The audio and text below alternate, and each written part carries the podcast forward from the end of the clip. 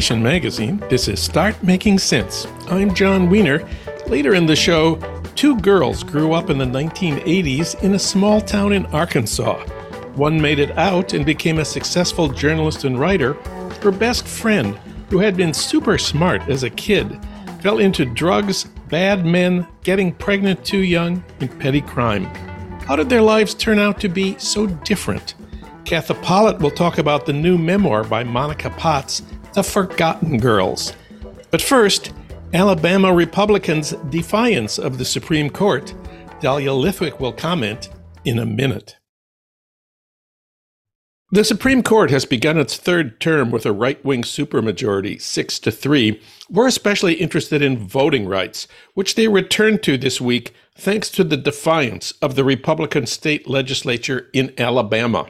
For comment on that and other legal issues, we turn to Dahlia Lithwick. She is senior legal correspondent at Slate and host of Amicus, Slate's award winning podcast about the law.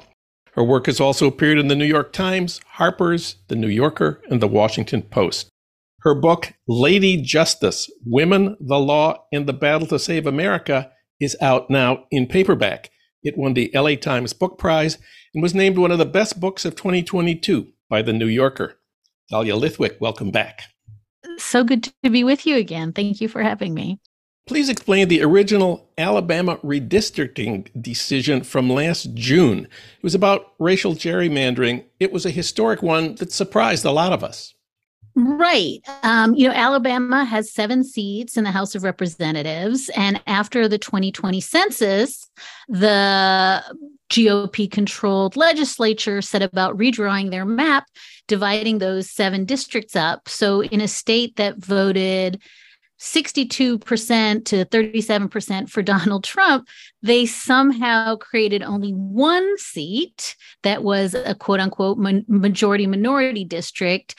Uh, and the rest of the Black voters in the state, right, who represent a huge proportion of the voters in the state, were the, the term of art is packed and cracked. They were either spread out around uh, the state so that their votes could be devalued or smashed into this one district. And this was subject to two different arguing that that map violated section 2 of the voting rights act and violated the constitution it's important maybe as background to say that the voting rights act has been systematically eviscerated by the US supreme court in a whole series of cases sort of section 2 is the only filament left to hang on to this was going to be an opportunity for the court to do away uh, with what was left of the Voting Rights Act. And as you say, in a huge surprise in the last weeks of the term last year, in a case called Allen versus Milligan, the court actually decided to uphold the district court ruling.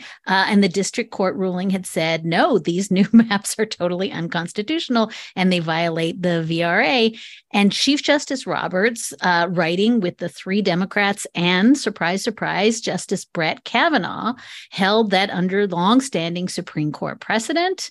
Uh, Alabama had violated Section 2 of the VRA, and Justice Kavanaugh had a short concurrence where he said, mm, if Alabama had come back with a different argument, I might have thought differently, but here we go. So that's where we were effective and June of 2023. Why were they back at the Supreme Court this term?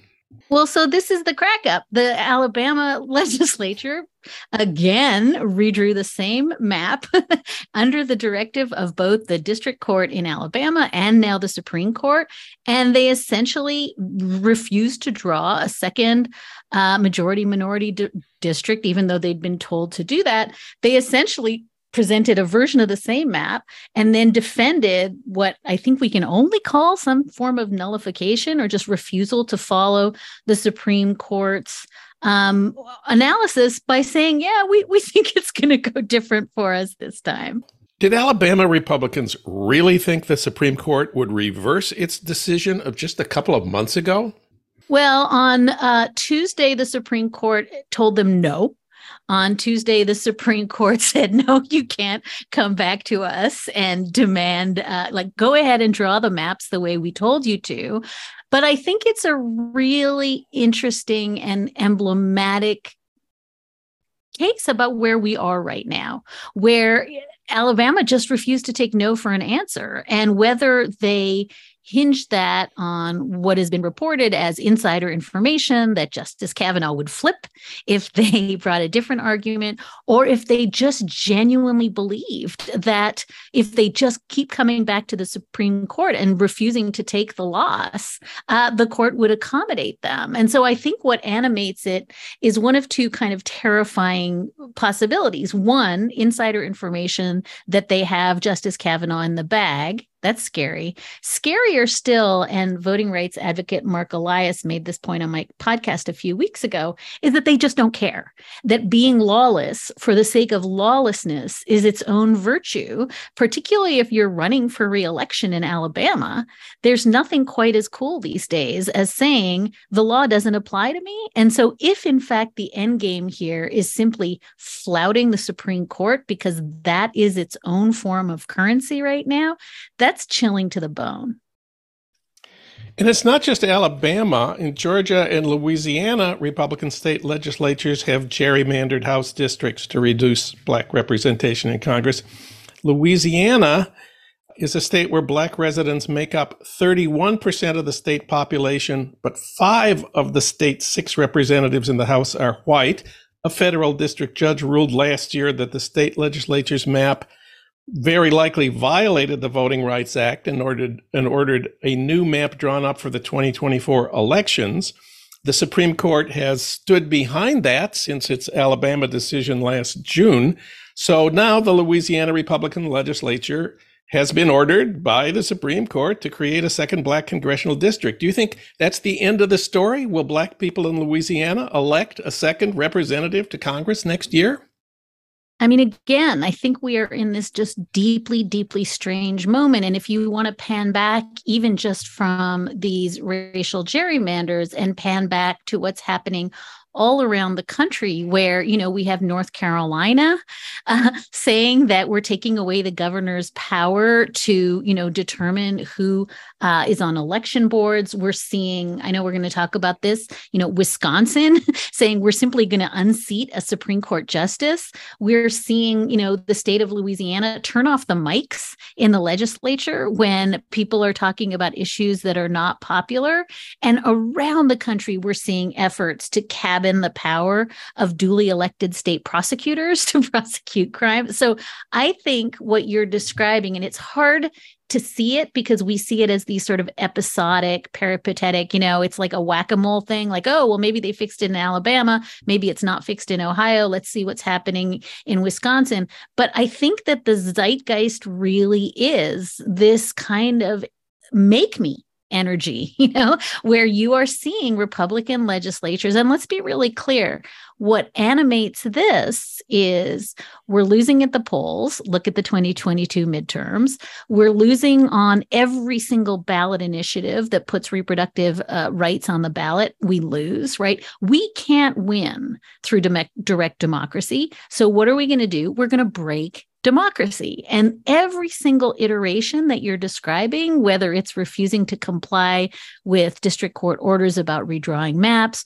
whether it's simply refusing uh, to abide by the principle that a duly elected Supreme Court justice gets to sit on that court absent wild misconduct, or whether it's, you know, Justice Clarence Thomas saying, I don't care if I've violated ethics rules and disclosure rules and also uh, uh, to recuse make me. And I think that big make me energy is really going to be the hallmark.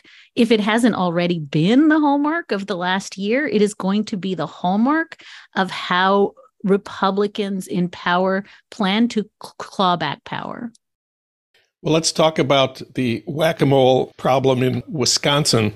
This is a state where a Republican supermajority in the gerrymandered legislature has come up with this new idea impeaching a newly elected liberal Supreme Court justice before she's heard a single case. This is Janet Protasiewicz. She won her election in April by an 11 point landslide. This is a state which has been basically 50 50 in the last couple of presidential elections. So that's an incredible victory, energized mostly by her support for the principles of abortion rights.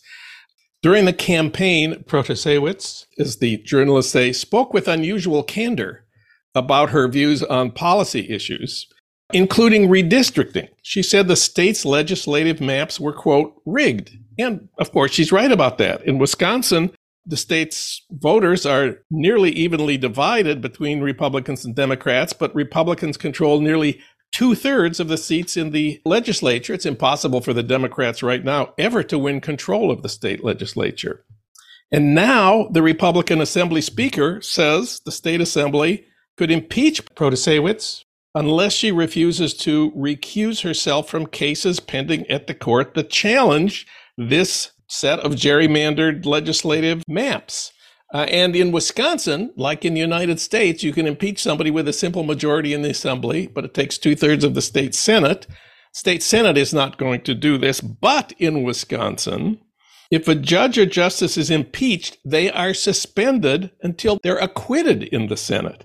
So 51 Republicans could block a state Supreme Court justice from ruling on any cases, conceivably indefinitely. What can you tell us about Wisconsin? Uh, this is another one of those cases.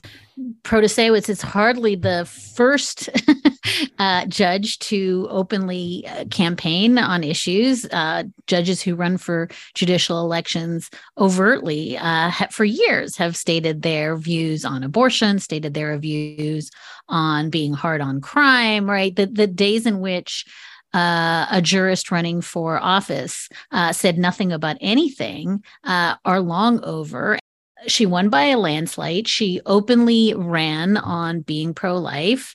Uh, I'm sorry, on being uh, uh, pro reproductive freedom.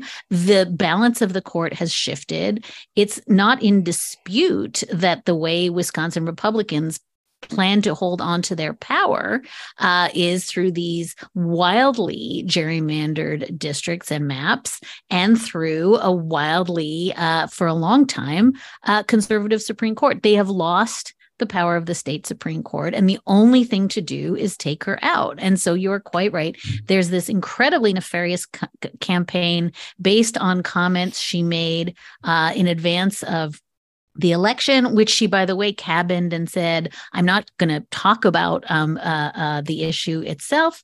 And there's a secret, creepy panel of former justices who are not on the court that's been convened by a Republican lawmaker to, in secret, give direction. I mean, the whole thing, you know, it is so rank.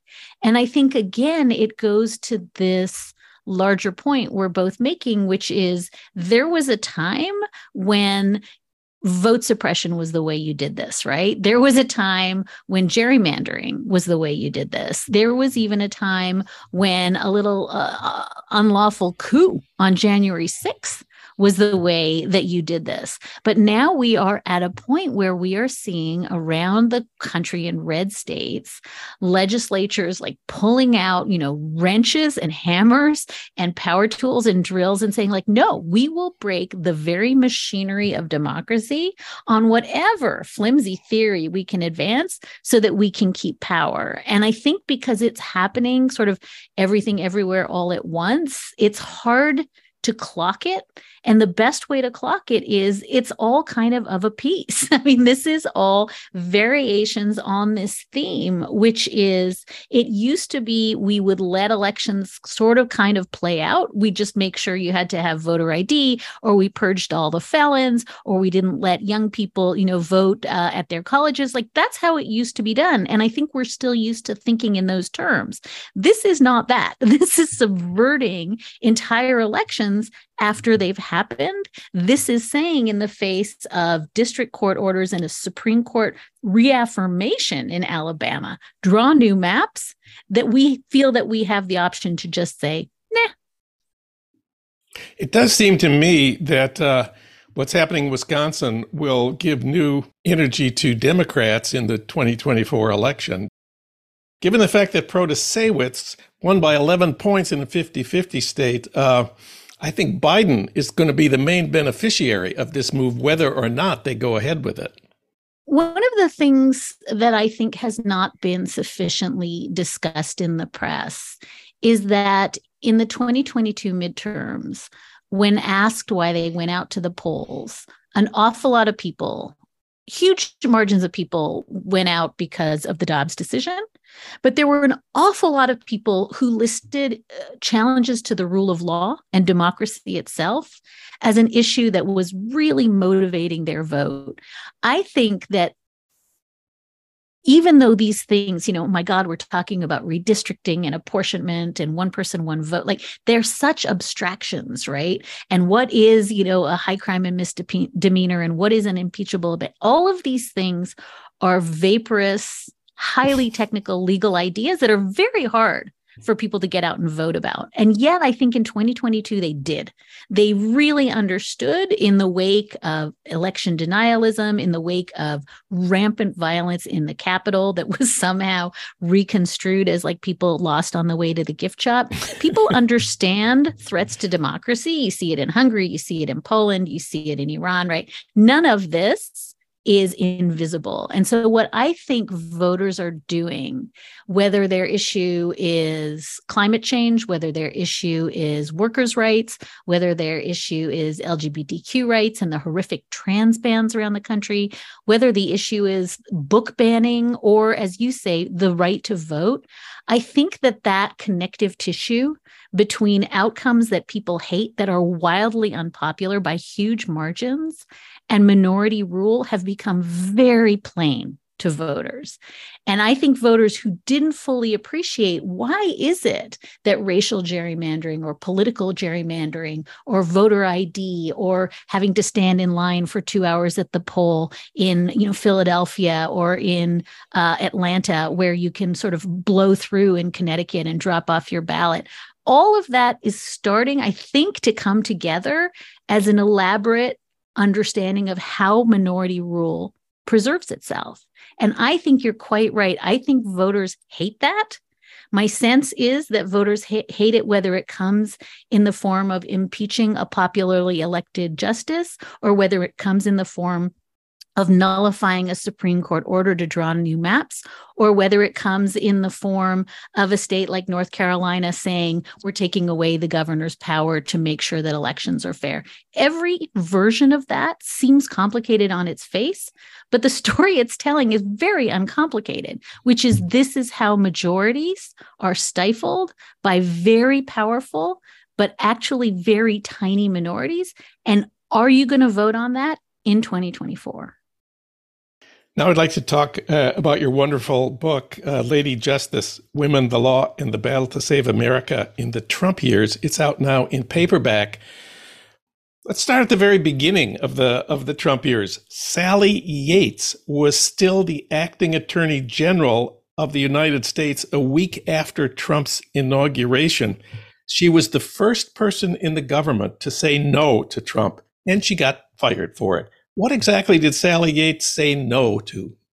I mean, it's so interesting, right? We're here, we're listening suddenly in the moment of, you know, Cassidy Hutchinson and Mark Milley, you know, all the people who kind of sort of said no, but in a complicated way. And there's a book and there's, you know, a coup. Long before any of that, it seems to me, uh, Sally Yates, who, you know, you're quite right, within a, a week of the inauguration after the 2016 election, uh, the Trump administration was passing this clearly unlawful unlawful travel ban, which was going to ban entry to the United States from people who happened to all come from majority Muslim countries. And then acting Attorney General Yates took one look at it. First of all, was never consulted. It didn't go, wasn't vetted by her Justice Department. Took one look at it and said, "Nope, I can't enforce this. I cannot put the imprimatur of my DOJ on you know this ban. I'm not sending my lawyers in to defend it. And as you said uh, in saying no she wouldn't defend it. She was just summarily fired. And the question that i asked in the book and that i ask a year later is why were there so few sally yates? Why were there so many people who knew something shocking and abhorrent was happening and you can call them Bill Barr, or you can call them Don McGahn, or you can call them any number of people who wrote a memo to the file and said i just want to be super clear for you know my grandchildren's sake that i was not a party to this one piece of rampant lawlessness. Or they wrote a book and waited and put it in their book the idea that there aren't hundreds, if not thousands, of Sally Yates, I think is one of the saddest commentaries on where we are in terms of people willing to just stand up to lawlessness and authoritarianism. We should have had so many Sally Yateses. And the reason she's kind of the, the anchor of the first chapter of the book is that we're so grateful that we just had one. Yeah. I'd like to talk a little more about Trump's Muslim travel ban. Remember when lawyers swarmed the airports to, to provide emergency legal service to travelers arriving from Muslim country, countries? You say we can thank Becca Heller for that. I never heard of Becca Heller. Tell us about her. So, so this was one of my favorite moments, and I think another moment that I wish we'd seen repeated thousands of times since. But I describe that moment where the Muslim ban goes into effect, uh, and suddenly, at every major international airport in the country, random lawyers, whether they do like probate or whether they're divorce attorneys or whether they're real estate lawyers, just jump in their cars, go out to the airports, show up at arrivals and hold up these signs, right, in Pashto in Arabic that say, I am your lawyer. And people who got onto their planes, often having sold all their worldly possessions with the belief that they either had asylum or that they had work papers or that they were going to be allowed to enter, were suddenly stateless in the sky and that these lawyers just showed up with the understanding that if these folks have a lawyer who's willing to file a habeas claim for them, they might just be able to get into the country. It was, in my view, as somebody who, you know, having graduated from law school where every single comment about lawyers ends with at the bottom of the ocean, it was the high water mark for what attorneys can do to not just kind of change policy, but to serve and serve democracy. And Becca Heller was this young uh, lawyer who had, uh, together with a couple of other people, crafted IRAP, which was a, a refugee project.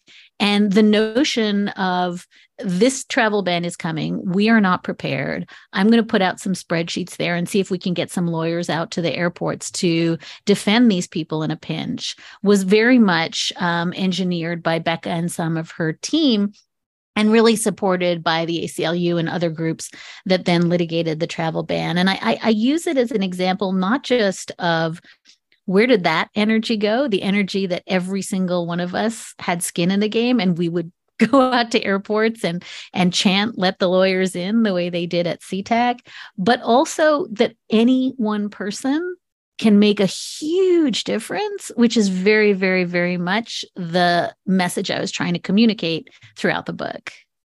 And let's compare and contrast Sally Yates and Becca Heller. Would you say they had different approaches to the law? I mean, I, I, deliberately put their chapters uh, side by side in no small measure because Sally Yates, I often say, you know, comes across as this kind of Frank Capra, Jimmy Stewart character, you know, such a deep and abiding belief in the power of law, in the dignity of law, such a deep sense that these things we learned in law school are clarion calls to be lawful and be better and do better. And then Becca Heller, who could not be more different. I mean, Becca really essentially says straight up in her interview with me in the book, you know, master's tools to take about take apart the master's house. You know, the famous Audre Lorde quote about I don't know another way. And so I'm just using the tools of the law to try to affect change. But I have no illusions that the law makes us whole or better or brings dignity or equality. It's just the law basically is an instrument of oppression all the time. So I'm going to try to use it to make it fair. And so I love kind of the contrast between the two of them. And I guess I would say one other thing, which is, you know, I finished the book uh, right before the Dobbs decision came down last year, and I had to rewrite big swaths of it um, after Dobbs came down. And one of the things that I really noticed in every chapter of the book, whether I was talking to Anita Hill or you know Roberta Kaplan, who sued the Nazis, uh, who who marched in Charlottesville in 2017 and won, every single one of them lives on this seam that we're describing you know that that that somewhere between the extreme aspirational you know the law makes us free the law lifts us all up the arc of the moral universe bends toward justice and the other side of it which is the law is a machine that for centuries has been used to keep minorities and women and vulnerable people down and that I think that that tension, every single person I interviewed, including, you know, Vanita Gupta, who's at the Justice Department now, said some version of, yeah, the law is both the cause of and the solution to all our problems. And I love the ways in which, even within any one chapter, each of these women I interviewed sometimes toggles between those two extremes very comfortably with the understanding that the Roe v. Wade that gave women a constitutional right to terminate a pregnancy could flip into Dobbs, which is the reason there are women who are now in jail for sending text messages or for miscarrying in a way that the government deemed uh, uh, suspicious. I mean, that notion that the law can be used to make women free or to put women in jail is one of the themes that I found absolutely consistent across every chapter in the book. Dahlia Lithwick, you can listen to her award winning podcast, Amicus and read her wonderful book, Lady Justice. It's out now in paperback. Heather Cox Richardson, who was on our show a couple weeks ago, wrote that Lady Justice is, quote, smart, incisive, and engaging, and a must read not only for its recounting of the events of those dangerous four years, but for its evocation of the resolve, courage, and principles of those women holding the line against the rise of authoritarianism not least of whom is Dahlia Lithwick herself. Yes, Dahlia, thanks for talking with us today. Thank you so much for having me back.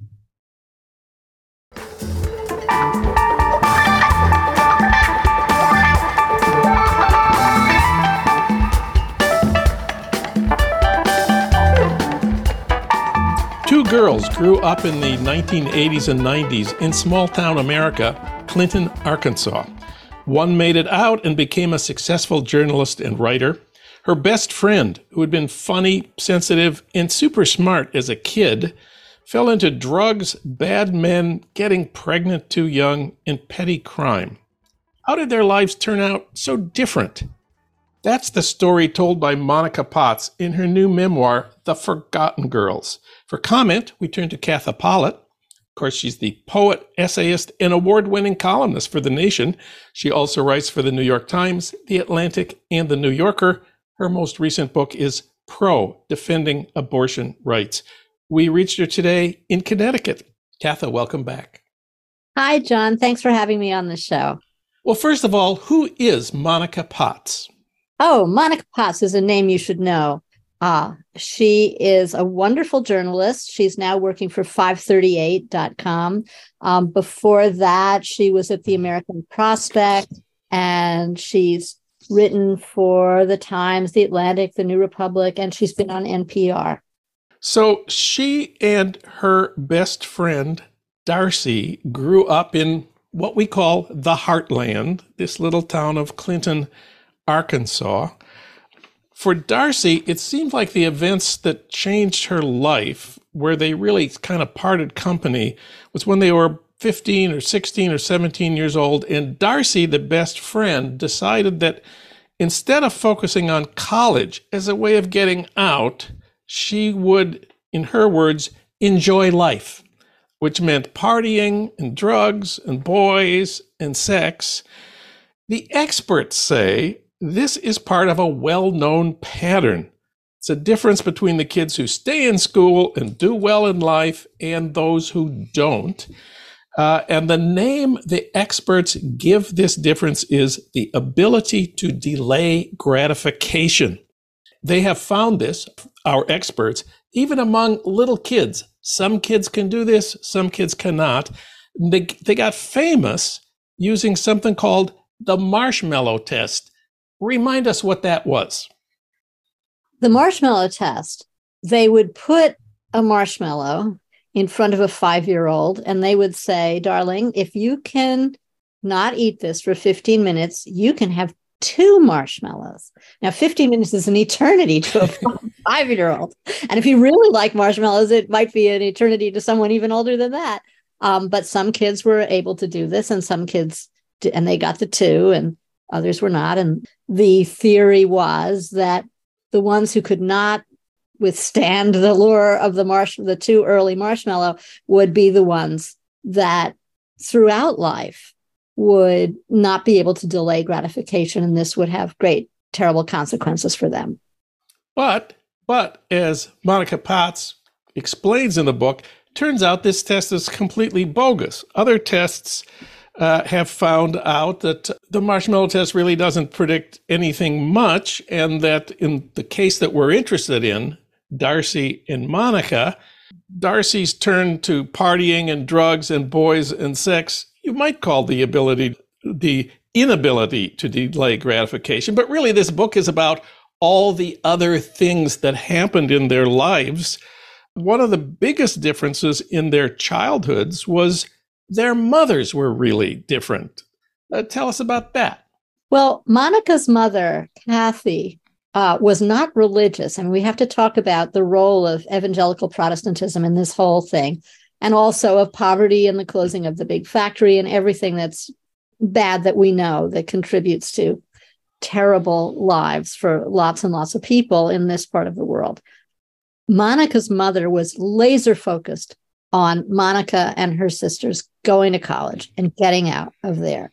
And she emphasized this constantly. And they, uh, her father, who was not like the world's ideal father, he was an alcoholic and he died in his mid 50s. But he too, and there was no question that Monica was really smart and Monica was going to get out of there. Darcy's mother had a much more chaotic life. She was also a reader, interestingly, and a Seventh day Adventist. So she was religious. And when it was much earlier than when she was 15, actually, it was in middle school when Darcy went a little boy crazy, as many girls around in, in that town did the mother just kind of threw up her hands and said, Well, that's her choice. I mean, what does that mean? A choice the 12 year old is making a choice. You know, I mean, that's ridiculous. It really made a kind of case. This book makes a kind of a case for for a little bit of strictness in your parenting that just because the kid wants to do something there are larger things at stake but i don't think the larger thing at stake in the case of darcy or indeed anyone has to anything to do with marshmallows or what you're like when you're five evangelical religion.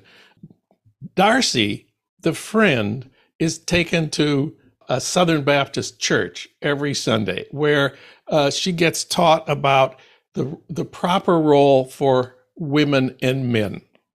Yes, this is really terrible that this church and this denomination inf- reinforces this, this subjection of women in the most naked and overt way that you are here to be a helpmate to your husband. You, you know the important thing is being a good wife a good mother and you get praise for that. Uh, it's a very harsh sexual morality that's of course quite sexist because it falls on the girls that you know that you have to postpone sex till you're married. So you should marry very young. And then you should start having babies right away. You know, so what are you supposed to do if you have a husband who's violent, abusive, oh. unfaithful, and you go to the place you you go for help, your pastor? What advice are you given? Well, it's probably your fault. You're probably doing something to provoke this, and the solution is to pray a lot, um, and just you know Jesus will make it better. Um, it's just the worst messages you could give. These these girls are not brought up to see themselves as independent actors in the world. They're not brought up to think you might have to support yourself. You might have to support your children. And so what happens is a pattern of having their kids too young before they're ready, marrying whoever or being with whoever, and then that doesn't work out because you're both too young. And then you go from man to man you don't feel that uh, you can be an effective person in the world on your own. It's it's very it's the worst possible message that you could give a young woman. And they they don't wait till they're young women. It starts when they're little kids. And it wasn't just the churches that were destroying girls' lives. Monica Potts writes the malign influence of religion was matched by the negligence of adults, especially the authorities at the high school. Please explain that part. Oh, this was so disturbing. Darcy continued to get good grades throughout her high school years, but she was defiant. She was not a teacher's ideal student. And they just didn't tell her until it was too late to do anything about it that she had cut too many days to graduate with her class. Now, why couldn't they have sat her down and said, Darcy, you're in danger of not being able to graduate? We really, really think you need to come to school every day. because you're very smart and you could go to college because you're very smart and you could go to college. Um, there nothing was said to her. She had no idea. This was so tragic. Um, another way in which this high school was very deficient, and I, I, I, have to say by way of parenthesis, of course, it's the boys who get all the attention. The, the sports is a big deal there. Um, so the other thing that they did, and this is I, I gather very common, they had the idea that the kids weren't going to amount to much. And so they didn't go the extra mile to find out about scholarships to schools out of you know out of ta- out of town and out of state. Uh, they didn't didn't seem aware that these scholarships existed. They didn't investigate. They didn't stand behind the kids and say no go for it. You can do it. And the reason that monica got to go to bryn mawr was really kind of almost an accident that she made this phone call about something else to to barnard. And she got someone at barnard who said oh you should come to our summer program and she did. And then then colleges sought her out because then there is help. You know there are possibilities for low income kids from these places who are really who are smart and good students. And the, the school seemed completely unaware of that. And i'm real I, you can tell in my voice i'm mad about that. Can i say one more thing about school? Because it's important. The the kids from the more prosperous families were treated much better than the kids from the working class families. And the kids from the working class families were, were told things like, well, you know, you're not doing so well in school. It's not really that important for you. You know, there was no sort of recouping people, no saving them, no saying, I see something in you. I mean, so many people have said it was one teacher who saw what I could do, and that made the difference. And at this school, there were not enough people like that. And one other thing at this school, and I think at a lot of schools, the kids who are not doing well, they encourage to drop out so that the graduation rate will be higher. The graduation rate is only of the seniors who graduate. So if they get if they can convince students who are having problems to drop out as juniors, it, then the school looks better in the statistics. That's really terrible. So the churches are beating her down, the schools aren't helping her, and then there were the drugs Darcy worked at a drive in burger place, and Monica Potts writes people sometimes gave her meth as a tip. Meth was always around. It was easier to get meth than alcohol. Yeah, well, this is what a lot of people have been talking about is the role of drugs, illegal drugs, in the high death rates uh, for every cause, for suicide, for car crashes for deaths of violence. It was what was called the deaths of despair. And these places are saturated in these very lethal drugs. Uh, in meth is very dangerous. There's another thing I felt about this book that it shows is that the, the adults do not protect the kids. The adults are in there. The men are being kind of predatory. The women are helping to, you know, promote this awful ideology of subservience. In another place, Darcy might not have even gotten into drugs because they wouldn't have been so available. So Monica goes off to college, does well, becomes a editorial intern, becomes a writer, is mentored, and goes home as everybody does on holidays to visit her own mother and also to visit her friend Darcy. And what has happened to Darcy in their 20s? Well, Darcy has had some children. Darcy has been with one man after another, and finally ends up with uh, men who are men who are sort of violent and into you know are drug dealers, I think. And she has nothing. She has nothing, and then she I forget what crime she commits, something that she should have probably gotten probation for. And you know she she spends a little time in jail, and there, it's just the you just watch this person.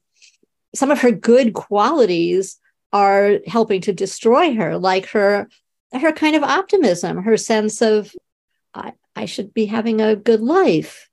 And yet there are no jobs except the most uh, low paid jobs. I think she does go to community college at one point. And this was very interesting because, uh, especially in view that community college is now something that is being promoted a lot, is that these kids go to community college, they don't really understand that community college is not going to set them up for more college. Um, and they have to take a lot of basic courses that are very boring. They're working and they're they're driving a lot because of they can't live near the college because it's too expensive. And so the combination of all those things, the boredom, the work and the drive and the commuting it just becomes sort of too much. And then you just sort of feel like, why am I doing this? I'm just going to drop out. I can always go back. And uh, that was very sad, it seemed to me, and, and, and unnecessary that high school, I still have the reactionary idea. High school could should prepare you for college. College should not be where you have to go back and learn high school subjects, but it is. Here, here. I want to shift the focus for a minute from the girls to uh, adult women, you know, their mothers. What's what's it like to be a middle-aged woman in a place like this with a daughter or two who have little kids, abusive husbands and live in poverty? Well, this is another terrible thing is that there are so many grandmothers who are raising their grandchildren.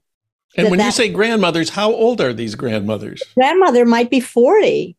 Um, and you know that that that whole middle generation has been kind of hollowed out by by drugs and the older generation are left raising the youngest ones and the older generation you know they have heart problems. They're not healthy. They're obese. They have heart problems. They don't get exercise. They don't have any fun. Um, you know it's really you know they're often in not great relationships with men and they don't have any money. It's very stressful. And this is part of these early deaths that we're seeing now. One last thing. Abortion rights. I wonder if the recent, you know, ban on abortion in Arkansas affected the lives of young women like Darcy at all. Wasn't the whole system set up decades ago to prevent them from getting abortions, even when they were legal? Yes. Um, and uh, Arkansas became one of the first, if not the first, state to ban abortion after Dobbs.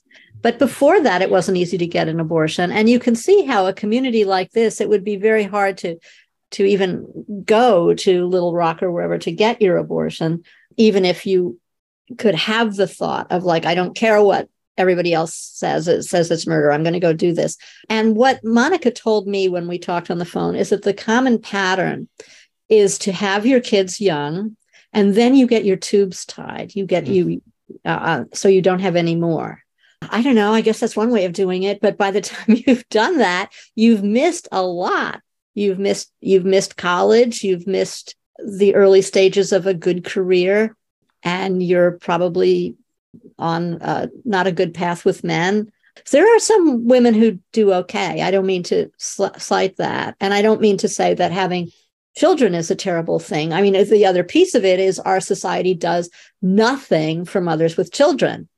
If this story had taken place in, let's say, Germany, where for all its faults and its lamentable history, which we must never forget, um, they, if you are a single mother, they take care of you. You you have a place to live. You have enough to eat. There are opportunities for you. Um, and that's the way it should be. It shouldn't be, oh, I had a baby when I was 17. That was a terrible mistake. And now the rest of my life is going to be garbage. It shouldn't be like that. At the end of the book, Monica Potts visits her friend Darcy at a county jail in Arkansas. where Darcy says she was in for 103 days. And after she gets out, Darcy asks Monica about the book she is writing, the book we are now reading. And she asks Monica, at the end of this book, will they know we're best friends? And Monica Potts writes on her last page, I never had a better friend than Darcy. That is a heartbreaker. Really, really. No, it's a great book and everybody should read it. And I learned so much from it about a part of the world I don't know very much about. Katha Pollitt wrote about the book The Forgotten Girls by Monica Potts for The Nation. You can read her column at thenation.com. Katha, this was great. Thanks for talking with us today. Thanks for having me, Jon.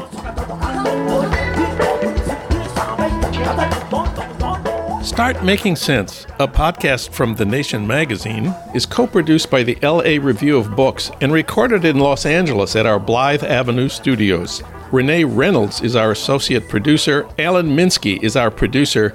Ludwig Hurtado is our executive producer. D.D. Guttenplan is editor of The Nation, Bhaskar Sunkara is president of The Nation, and Katrina vanden Heuvel is publisher and editorial director of The Nation. Our theme music is from Barcelona Afrobeat, licensed by Creative Commons. You can find out more about Start Making Sense at thenation.com and subscribe to Start Making Sense on Apple Podcasts or wherever you get your podcasts. I'm Jon Wiener.